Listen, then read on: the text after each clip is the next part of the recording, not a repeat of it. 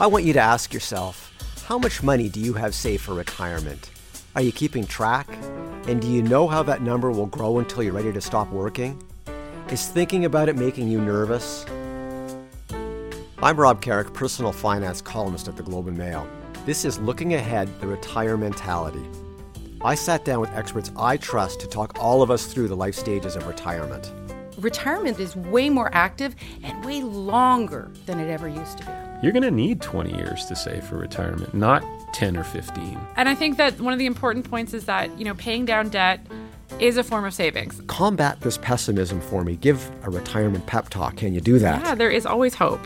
Whether you're at your first job or your last, this podcast special from the Globe and Mail is for you. I'm here to get you into the Retirementality. It's about anyone who's wondered if they're on the right track for retirement, and that's basically everybody. How much money do you have saved for retirement? None.